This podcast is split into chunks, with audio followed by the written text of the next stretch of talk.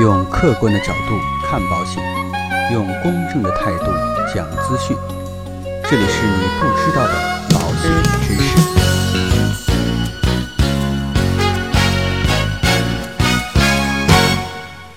好，各位亲爱的朋友们，大家好。最近呢，有朋友跟我留言，说自己身体有点小毛病，但是呢，在投保的时候又不想告诉保险公司。这位朋友就问说，不是有一个2年不可抗辩的条款吗？如果说我熬过了2年之后再进行理赔，那保险公司是不是就可以给我赔付了呢？其实我想回答的是，如果这位朋友真的是这样想，那可能就大错特错了。说明呢，大家还没有完全理解2年不可抗辩条款是什么意思。首先呢，我们来看一看保险法第16条有关于2年不可抗辩条款的相关表述。订立保险合同，保险人就保险标的或者被保险人的相关情况提出询问的，投保人应当如实告知。投保人故意或者因重大过失未履行前款规定的如实告知义务，足以影响保险人决定是否同意承保或者提高保险费率的，保险人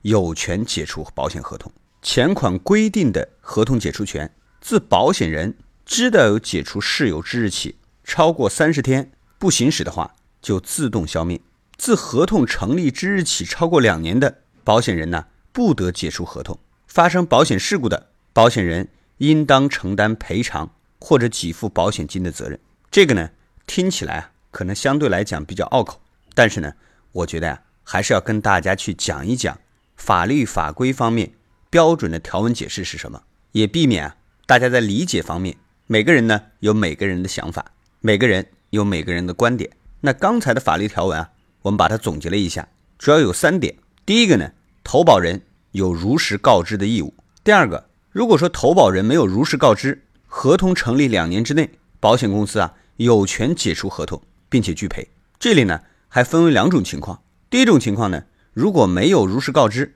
而这个行为呢是故意的，是可以不退还保费的。第二种情况呢，就是因为过失的原因而没有如实告知，这个呢是返还保费。第3点呢，合同成立2年之后，不管有没有如实告知，保险公司都不可以解除合同，出险之后应当赔偿。在这个条款的保护之下，大部分人未如实告知都可以得到保险公司的赔偿。但是请大家一定要注意，并不是所有带病投保熬过2年就可以万事大吉了。如果故意欺瞒甚至构成欺诈，2年的不可抗辩也未必能够起到作用。这个呢，我翻阅了近几年的很多案例，发现呢，主要有以下的2种情况是不赔的。第一种呢，就是投保前已经得了重疾，2年之后呢申请理赔，这种情况呢明显就是骗保，法律呢是肯定不允许的。另外保险公司为了避免这种情况的发生，也在合同里边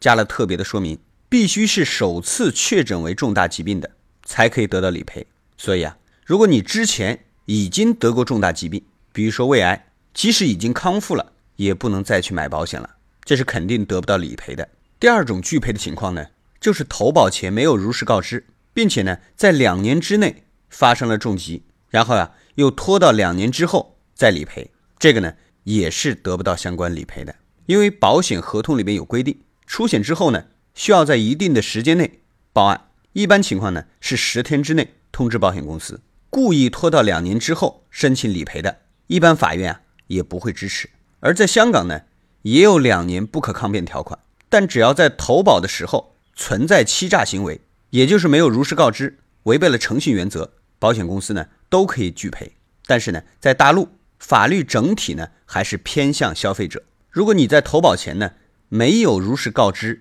你之前得过某种疾病，最后呢又不幸患了另外一种重疾，那只要第一种疾病和第二种疾病在医学上能够证明没有发病的相关性，一般情况之下保险公司是不能解除合同，是要进行赔偿的。但是呢，如果你不确定自己已经得的这个病和其他的重大疾病有没有关联性，建议都进行如实告知，以免以后出现扯皮的情况。而且呢，随着法律越来越完善，未来理赔呢也有可能变得会更加的严格。现在的保险公司呢，数据信息也越来越强大。只要你在医院有过就诊的记录，不管是大医院还是小医院，也不管你是市区的医院还是18线县城的小诊所，只要想查，基本上挖地三尺都可以查得到。之前呢，我们也专门介绍过，从去年的4月1号开始，全国呢开始实行电子病历，门诊病历呢最少保留15年，